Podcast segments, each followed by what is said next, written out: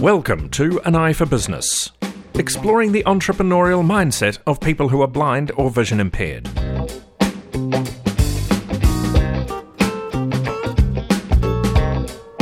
Brought to you in partnership between Blind Citizens Australia and Vision Australia.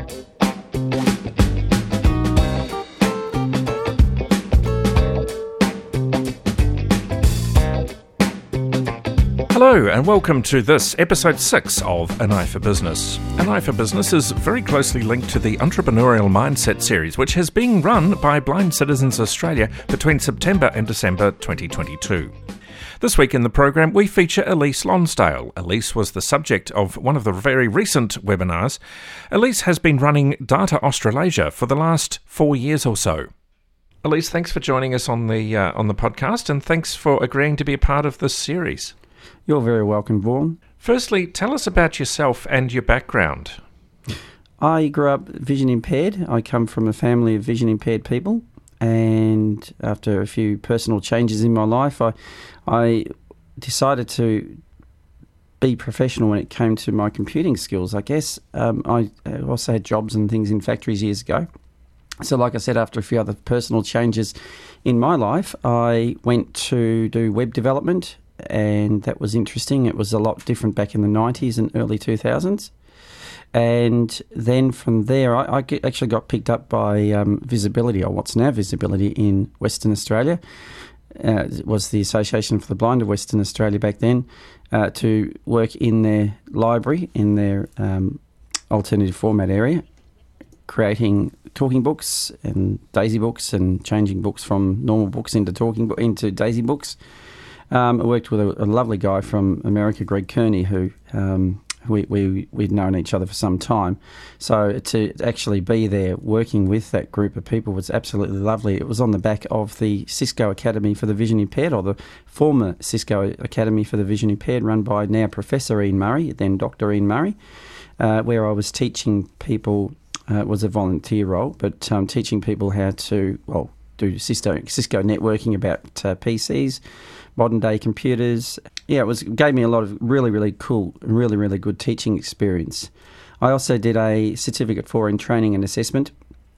Uh, which carried me forward into not just working at the Association for the Blind, but also in the role I took when I went to work in New Zealand, in uh, Palmerston North, the lower North, North Island in New Zealand, because I really wanted to formalise my abilities to do access technology. Um, I love access technology and I love teaching. I also feel that people often miss out on a lot of the fundamentals. So it gave me a good opportunity to hone up some skills, get a lot of experience working overseas. I, I think if you get an opportunity to work overseas or if you get an opportunity like I was given, then absolutely go for it. Just grab it with both hands. And, and I did. But eventually it was time to come home, three and a half years into that role, and I was lining up with Vision Australia actually to work with them even prior to my return to Melbourne. Again, pretty much doing the same role that I was doing in New Zealand, with the added extra experience. Let's put so let's say it like that of dealing with the rolling out of the National Disability Insurance Scheme or NDIS. Uh, that was a fixed term contract, which sadly didn't uh, continue. I was, I was, thinking I was pretty good at what I was doing, and, and I was getting a lot of positive feedback. So I was thinking, I've run businesses before, the old Lonsdale Media days of doing web web design, and I used to say to people back then, the reason I got into web development, even with low vision, back in those days, was because I think the uh, the dream takers had the day off; they weren't watching. So when I decided to do it, there was nobody there to say no. So I just applied that same, I guess, paradigm or belief to doing what I really wanted to do, and that was teach into my own business. Basically, just continue where I left off. Um, clients, some clients followed me. Uh, having my own business meant that I was able to um, market the way I wanted to market the business and talk to who I wanted, when I wanted, and where I wanted. So I did.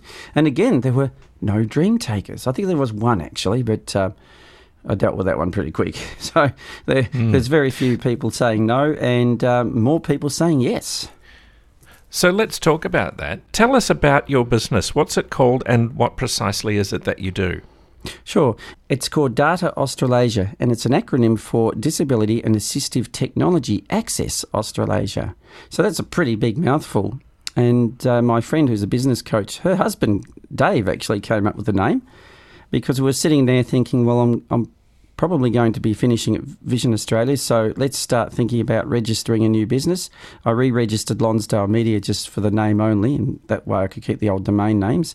So that same week, we also registered Disability and Assistive Technology Access Australasia or Data Australasia. I included the Australasia because I've actually worked in New Zealand as well as Australia, and I have actually had a number of clients from New Zealand, not as many as Australia, but I have had a, a few clients from NZ in the time that we've been running. What did I want to do with the business? Okay, so we start a business and you go, what are you going to do? Well, it was pretty obvious, as I've previously mentioned, that I would just continue on where I left off uh, from VA so why not work the clients? Uh, some people followed me, others uh, I, I was able to get very quickly a client base. It's it's typical of a lot of businesses where you really start off with maybe one or two clients a week, or not even that. But you've got to do things like set up a Facebook page, for example, a Facebook business page. That was the first thing I did. I'd learnt a lot about social media, so as I said, there was the Facebook page that went up first. I did a bit of uh, marketing on the blindness networks. And next thing I know, I've got a business and people are starting to make referrals, which is really what you need. Word of mouth is often the best advertising. So it's free. And if you if you get a good name or a good reputation out there, people will talk. People will tell you about their experiences, be them good or bad obviously we all know the old adage of bad news travels faster than good news, but I'd like to think there's been a fair bit of good news in, in my little story. And as a result, uh, people started ringing up or people started making referrals. I was also running the Australasian Blind Chat Group on WhatsApp, so there were plenty of people networking through that. I had been putting pay, uh, posts out on Twitter and LinkedIn, including some posts on Facebook, as I've already mentioned, and I put up a website where you can do posts. And I just like to just like to think that's how I got it started. Tell us what a typical day or a week looks like in your business life. Um, a typical day will be you get up in the morning, check the emails, get dressed. If I've got a client in the morning, um, I've got I'm very privileged to have some some helpers. Data Australasia was never meant to be a one man band. I've got my business coach. I had for a little while somebody coming out with me to learn access technology. I've got now a bookkeeper, and I'll come back to the accountant and bookkeeping thing a little later. And I've got a couple of people who drive me, one of which is Gecken, the taxi driver and your typical, well, well, well clean cut Indian taxi driver here in Melbourne, silver service taxi. And yes, my travel budget is huge, I might add, but it's been happening that way for a while. So I'll go and visit maybe a client at 9 in the morning through till 11 or 10 till 12. I usually like to do a client for two hours. I usually try and do one in the morning and one in the afternoon. That way it gives me a bit of a break. There are times when I've had uh, two in the morning, maybe one in the afternoon. Um, so I'll have lunch out, or I may even come home for lunch. Sometimes, because we are being funded by the NDIS, we can charge a reasonable rate. So I might only, sometimes may only have a client in the afternoon or one or two in the morning. So I'll be at home for lunch or out on the road, depending on how, to, how it all falls, and another two hour session in the afternoon. In actual fact, there's another lady who I'm working with after she finishes work after four, and that goes t- carries me through till six thirty p.m. or six fifteen p.m. For a while there, I was using public transport to get to clients, but uh, since with COVID, and also sometimes if you've got equipment, you may not necessarily want to use public transport. It is very time consuming, mm. albeit a lot cheaper or free for us vision impaired people, but it is time consuming and uh, depends on where the job is. If it's in the centre of town, and there was a client I had in the centre of town, it makes it easier. But if it's in the suburbs, it can be a lot harder. So the taxis often work best for me. So once I've got to the client, and then not to mention this preparation, which I'll come to in a minute, um, I'll have let's say it's a it's a it's a regular client we'll just review what's happened in the last two weeks. Usually the appointments are two weekly apart, sometimes weekly. So we'll discuss what may have happened in the previous, uh, in, in, in the intervening time between the two appointments, any issues they're having. At times, I will have done some preparation work a day or two before and prepared a lesson plan or um, followed up on something that may have needed following up on. Then we deliver the service.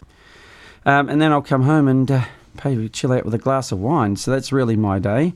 There are days when I don't have clients. So, like today, for example, I was doing a little bit of marketing. Uh, it's been a little bit of a downturn lately. I think with the edge, the ending of COVID, winter, people are still a little bit frightened. Um, so I've been doing a bit of marketing. It gives me an opportunity to do some networking. I'll catch up on the mail. That, uh, yeah, that's pretty much my day, really. Mm. And of course, there's other things that go along with running a small business, such as you mentioned previously, finance and bookkeeping and things like that. Yeah. Uh, but I want to investigate a little bit more um, your clients in terms of um, the way that your your business is funded. You mentioned that um, you're primarily funded by the NDIS, but um, the the NDIS funding is is client centered. So how does that work for you in terms of um, obtaining that money? Do you charge the clients and they claim that back from hmm. the NDIS? Um, no, I usually send them an invoice. I've got uh, QuickBooks running, and prior to having QuickBooks, I used to use a manual bookkeeping system, which was hard. So I was charged on invoice. Uh, clients will either usually, usually most the general practice is, and I've spoken to other O and M's and other people who are running similar businesses through our blindness and beyond network. Um, we generally invoice first, and the, the client will claim the money from the NDIA or the NDIS, and then they pay me. Now, of course, that means if we're working with a plan manager, the invoice goes to the plan manager. And I've had the privilege of working with some really good plan managers and there is you know obviously some better than others. So yeah, so basically we send the invoice off either to the client or the plan manager, and uh, when the and, and they pay usually relatively quickly. There's been a few hitches with invoices or plans that have been renewed, so that's why I say I've been able to work with some plan managers to secure those payments if there's been a bit of a hiccup, and it usually just means a phone call or an email or if they're needing some clarification. I can't work with people who are NDIA managed. There are very few of those anyway, but uh, people who are plan managed or self managed, yep, go for it. That means that you've you've got that little bit of a, a, a level that you have to consider. That if you were running a private business where you were just being paid uh, directly by the clients, you, you have to sort of keep an eye on who's plan managed and who's not, who's responsible for this and who isn't. Yep. Do you find that um, as a bit of a juggling act? Well, I've got a reasonably good system. Um, I think I do everything based on the file system. I have a like I've got all their names and details in, in the CRM or in the well in the QuickBooks system. Basically, I have a client for a folder for each client, a directory for each client, and under that I have things like um, NDIS lack, lack an NDIS information, so I often get sometimes having to talk with their LACs, the local area coordinators, and in that text file is the contact details for the client, their own email address and phone number, and if they're plan managed, the plan manager's details, their email address and phone number. Unfortunately, I do most of my work on the Mac. It remembers the email addresses, so I only have to type in.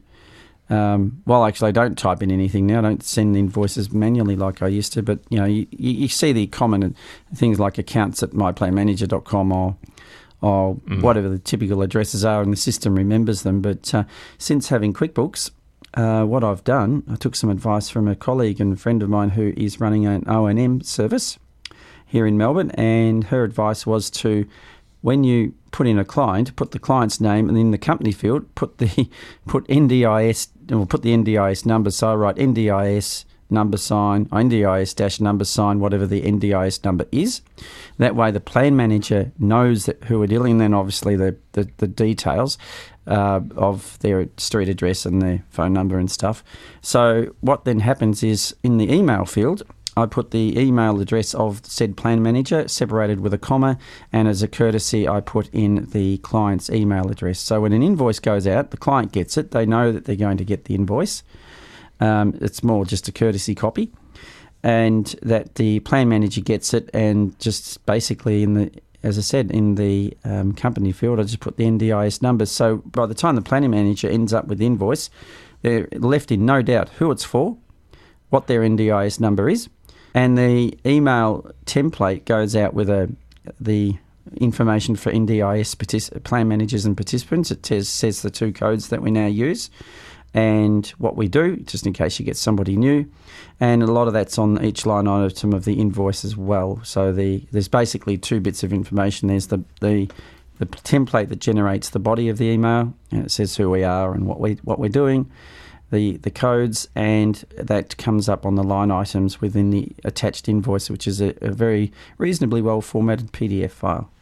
What would you say, um, particularly when you started, were some of the most difficult things about running your own business as a blind or vision impaired person that you, I guess, perhaps that your previous experience hadn't led you to uh, to expect? Um, probably the manual invoicing system was always a pain in the neck, um, and sometimes I like to write extensive client notes too. Um, that didn't burden me too much, other than the time it takes to do it.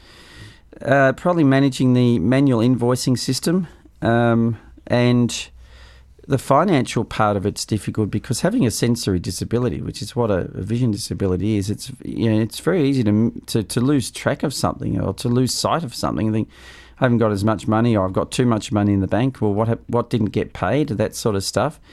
Um, so it, then became time to do the first tax return, which was okay. Uh, everything went well there.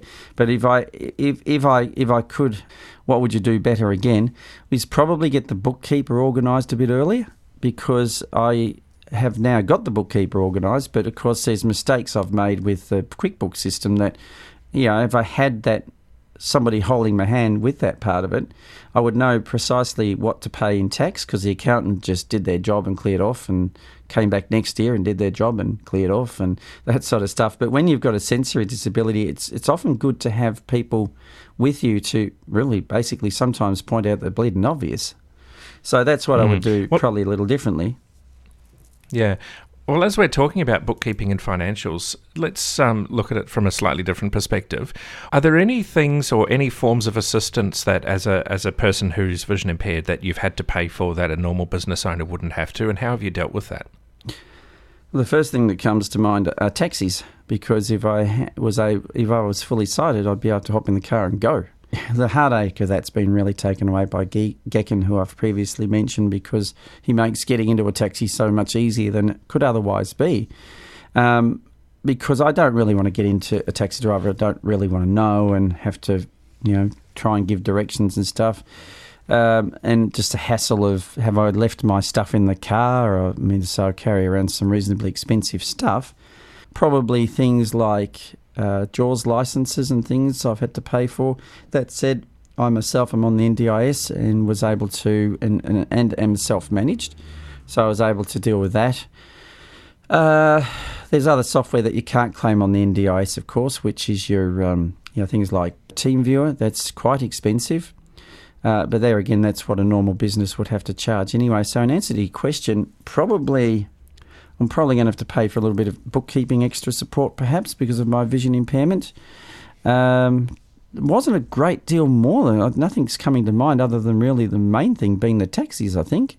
Um, oh, well, maybe the other expense might be buying a faster computer that can really run the Access technology. Um, might have been the only thing, but not really too much, Vaughan. I don't think there's been really mm. a great deal that's hassled me from an expense being vision impaired.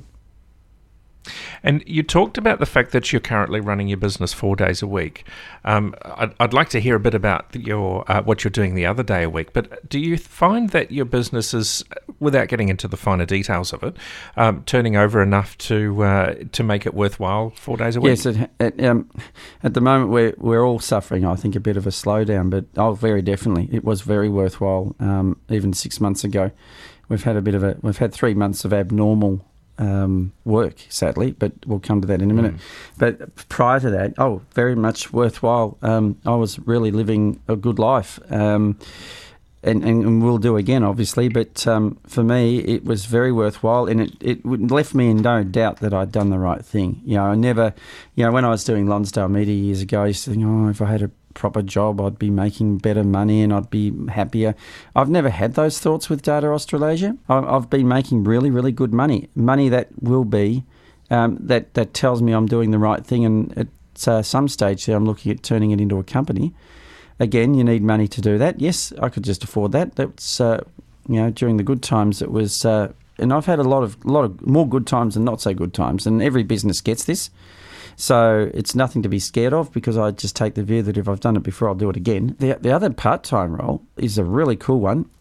I was the vice president of the Apple User Society of Melbourne, uh, but I was also being asked by them to do various presentations. And one day I did a presentation on accessibility because there's a lot of people in that group who are elderly. So they're going to come into that age group where you know age-related macular degeneration could uh, be an issue, or cataract, uh, slowing down, loss of vision, or they, or if not them, they may know somebody themselves who would be falling into that category. And I certainly learnt that lesson back in New Zealand.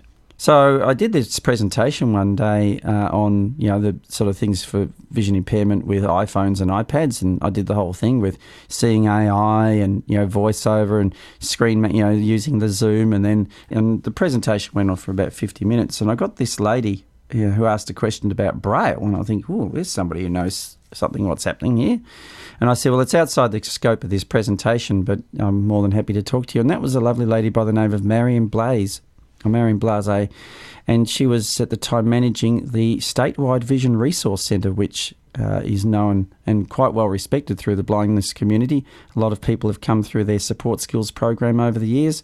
It's a delightful place. It's a privilege to work there, and they asked me to come on board as a casual one day a week to work in the support skills program the same year, oddly enough, only a matter of a mere months after I started Data Australasia, um, to to fill in as a casual, and then it led to a three month contract, then it led to a year contract, and during COVID, it led to, well, um, basically, um, we really like you and we really need to continue what we're doing.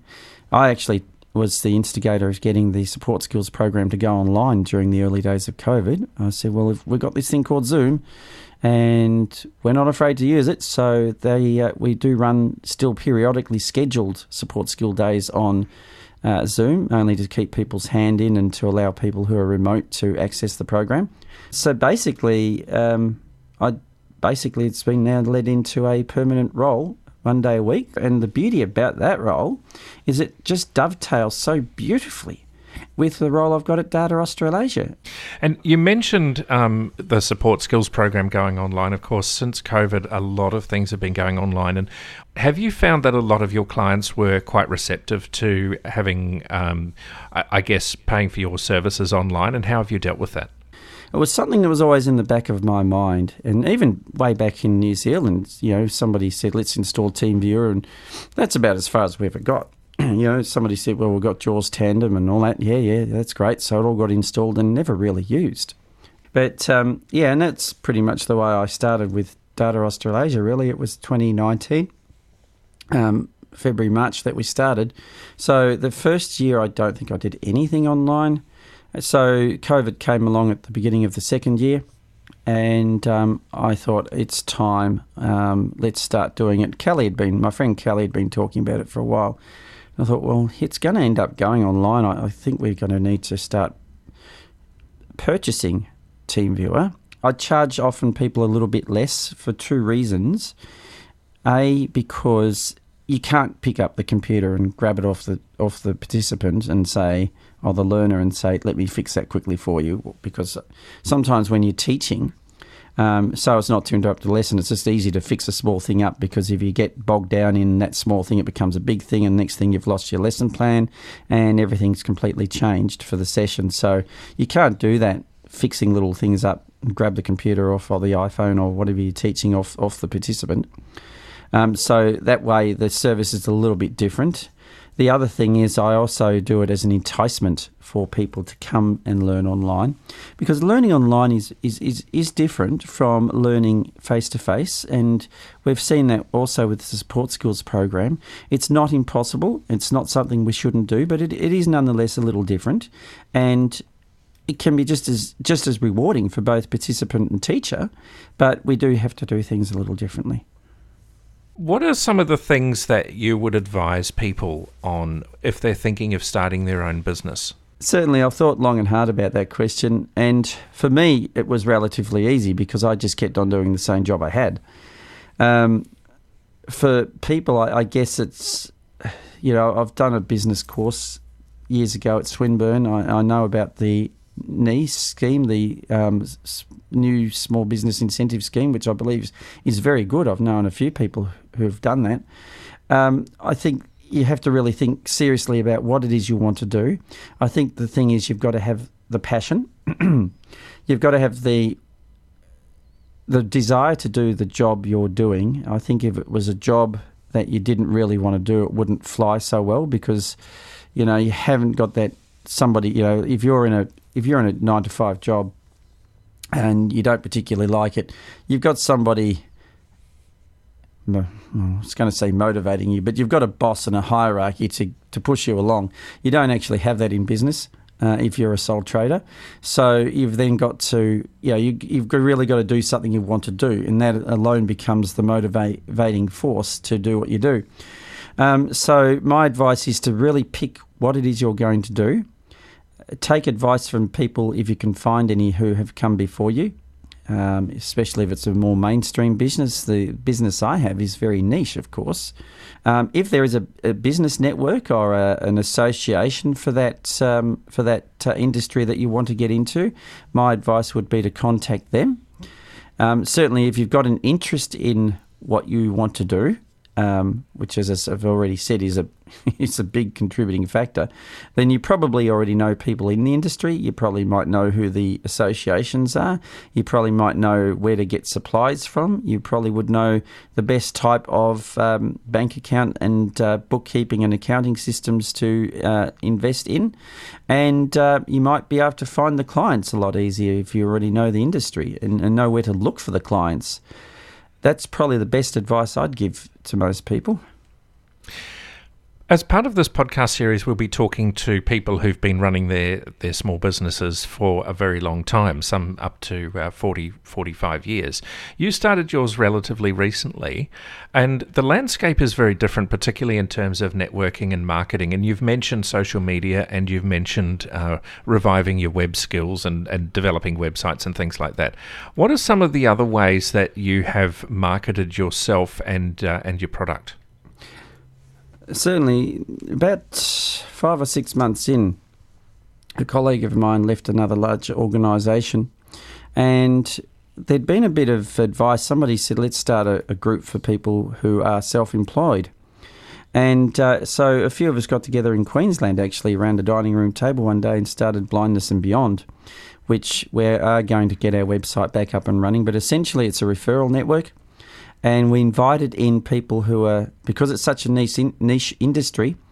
We invited in people who are O and M's, and we've got a very big Facebook following now. There's a number of people on the Facebook group, and it provides uh, a referral service so that if I've got a person who I think might want mobility, um, an O and M, um, we've got about three or probably even four people who are O and M's in that network now.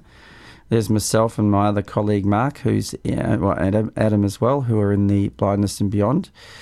So there's been re- referrals that come through that. Um, with the marketing I've done on the Facebook stuff, uh, I have used some of the blindness networks like Vipel. Uh, I don't like to advertise too much on some of these discussion groups because they are actually discussion groups, but nonetheless, I've just put my name out there, and a lot of it actually has been word of mouth.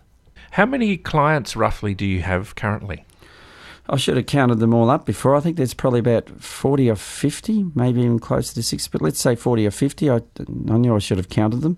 Um, a lot of them are inactive at the moment. There are some people who just come for one session, but there's always the there's always the core group of people and they'll come in for three. They'll come in for maybe six months worth of sessions. There's a couple there that have been uh, running for eighteen months on and off. Now, the reason that might sound a long time, you think, well, hang on, if they can't learn access technology in a year or eighteen months, what good are we? Well, the thing is, they often learn more. They often find out they set a goal. They want to learn how to use their computer with, say, JAWS, and we need we, we have to sometimes go right back to the fundamentals. And I'm sorry to have to say this, but I think as an industry, you know, with all this uh, what they call client-centered stuff, we've actually lost in many ways, and I'm teaching, I'm saying across the board here, the ability to teach by curriculum. And what I mean by that is that when I learnt computing back in the early 90s, we learnt DOS, or we learnt how to use Windows. We had courseware. We had things like this is Program Manager, these are icons, these are menus, how to navigate a menu, be it with a mouse or a keyboard. This is Microsoft Word. This is the Word Basic course. This is the Word Intermediate course. This is the Word Advanced course. We had Excel, same thing there. People aren't learning like that now, and uh, it's right across the board. And it's those Windows fundamentals are um, computing fundamentals. As I said before, I, I, do a lot of my stuff still on the file and directory structure of the computer. Is there something that you wish um, was available that would have really helped you in terms of um, starting and managing your business? Um, you know that uh, I guess perhaps somebody might think about as a as a startup opportunity. Probably more blindness specific help in things like bookkeeping because I'm not a bookkeeper. Look, to be honest, um, when it comes to bureaucracy, I I failed bureaucracy school. I'm a I'm a pragmatist. I'm a pragmatist. You know, I so you know probably more support around that. Um, the soft skills, as they often call it in in uh, in modern day uh, work talk or you know new speak, whatever it is. So yeah, I think skills there now. This is where I see a place for the um, the entrepreneurial mindset that uh, Vision Australia and uh, BCA have got uh, formed, I think there's a need there for people who have a sensory disability such as uh, blindness or low vision to check in with somebody, uh, with, with, with, a mindset group of people who, um, where do I find a good bookkeeper? Where do I find um, how do I do my tax? How much money should I put away for tax? Because remember, you're paying, you're being paid on invoice. You can go and spend the money uh, down at uh, down at the pub or down at Harvey Norman tonight, but you do have to put some away for tax. Uh, business coaching, I think, um, you know, it's very easy to feel a little lonely when you're running a business and you think, "Am I doing the right thing?" That's where I really think the support of our Blindness and Beyond network that uh, Mark and I and a number of others have formed uh, to be invaluable. And we have a meeting every Sunday for providers and participants to come along to on uh, on Zoom every Sunday morning where I see a place for BCA and Vision Australia with this entrepreneurial mindset is that, um, yeah, we probably need to polish up our, our act there, which we can do, and give that advice or have uh, some forum where people can get information uh, via via the um, entrepreneurial mindset.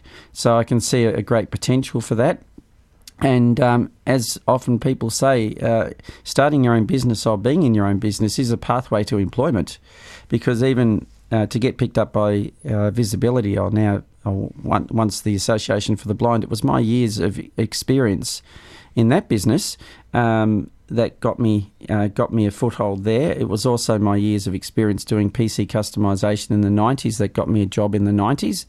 So, not that I plan to go leaving this business, but it does put you in good stead um, because people find out who you are. And you talked about um, not leaving this business. Where do you see yourself in five years? You mentioned that you were thinking about um, establishing it as a company. What yes. do you think your role looks like in five years' time? In five years' time, I think I will be still doing much of what I'm doing. Um, I may even diversify a little bit into web accessibility. I'm looking into the courses that are available for that. Um, but I, I will either be working the business, well, I probably will be having still a hands on role, but I hope to have a couple of people with me. Yeah, that's where I'd like to see myself in five years' time, having a few few cohort um, around, and that's what uh, that's what my goal is. I think to sum it all up, Vaughan, I love what I do, and I do what I love. And I think this is the real thing with business. Businesses often you hear there's such a high percentage of small businesses fail and they fail because they that that maybe the, the passion's gone or something like that. I've still got the passion. In actual fact, in, ex, in answer to one of the other questions you previously asked, where do I also see the business going? Not only do I see a few people doing this role that I'm doing, but I, I want to run seminars. With a business, you've got to be prepared to give something away. Um, you may not give your core service away, but you'll well, some people do give their core service away and charge for the extras. But whatever the whatever you're giving away, you've got to be prepared to to give something away to in, to attract people to come to your business. And I'd like to have more of an online presence of um, expanding into doing these seminars. Some might be paid for. Um, the other thing that I really should have mentioned earlier is also running more classes. Um, this is something that I've had in the back of my mind now for over a year, but of course it's been messed with with COVID. So you would get a, a group of like-minded people who are wanting to, let's say, learn voiceover on the Mac. And this could be done online or it could be done in person. Uh, the one I was originally going to do before COVID lockdown number six in Melbourne happened would have been an online group with um, with some people who are at similar levels of learning their Macs and learning with voiceover. So they could have come online and been a really compatible group. So where I want to take the business is more of this um, group learning, more of the you know running a podcast might call it the Data Australasia show. Elise, it's been great to talk to you and learn more about you and your business. Thanks for, for being a part of this program. It's been a pleasure. It's been an absolute pleasure. And, and one thing I said to somebody uh, not so long ago is that um, if you want to work and you can't get a job, make your own job, do your own work. And that way, uh, the way of doing that is, is running a business, and that in turn can lead to employment. So, yeah, thanks for having me on. It's been a pleasure speaking with you today, there, Vaughan. And uh, I'm always easy contactable. And would love to hear from the people out there. Thank you. And if you'd like to know more about Elise and her business, contact www.dataaustralasia.com.au. dataaustralasia.com.au. An Eye for Business is very closely linked with the Entrepreneurial Mindset webinar series, a part of the Eye to the Future project of Blind Citizens Australia, run in conjunction with Vision Australia. I'm Vaughan Bennison. Take care. I'll see you again next week.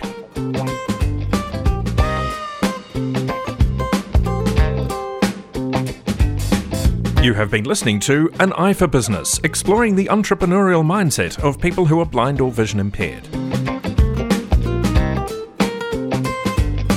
This is a series of programs brought to you in partnership between Blind Citizens Australia and Vision Australia. Join us again next week.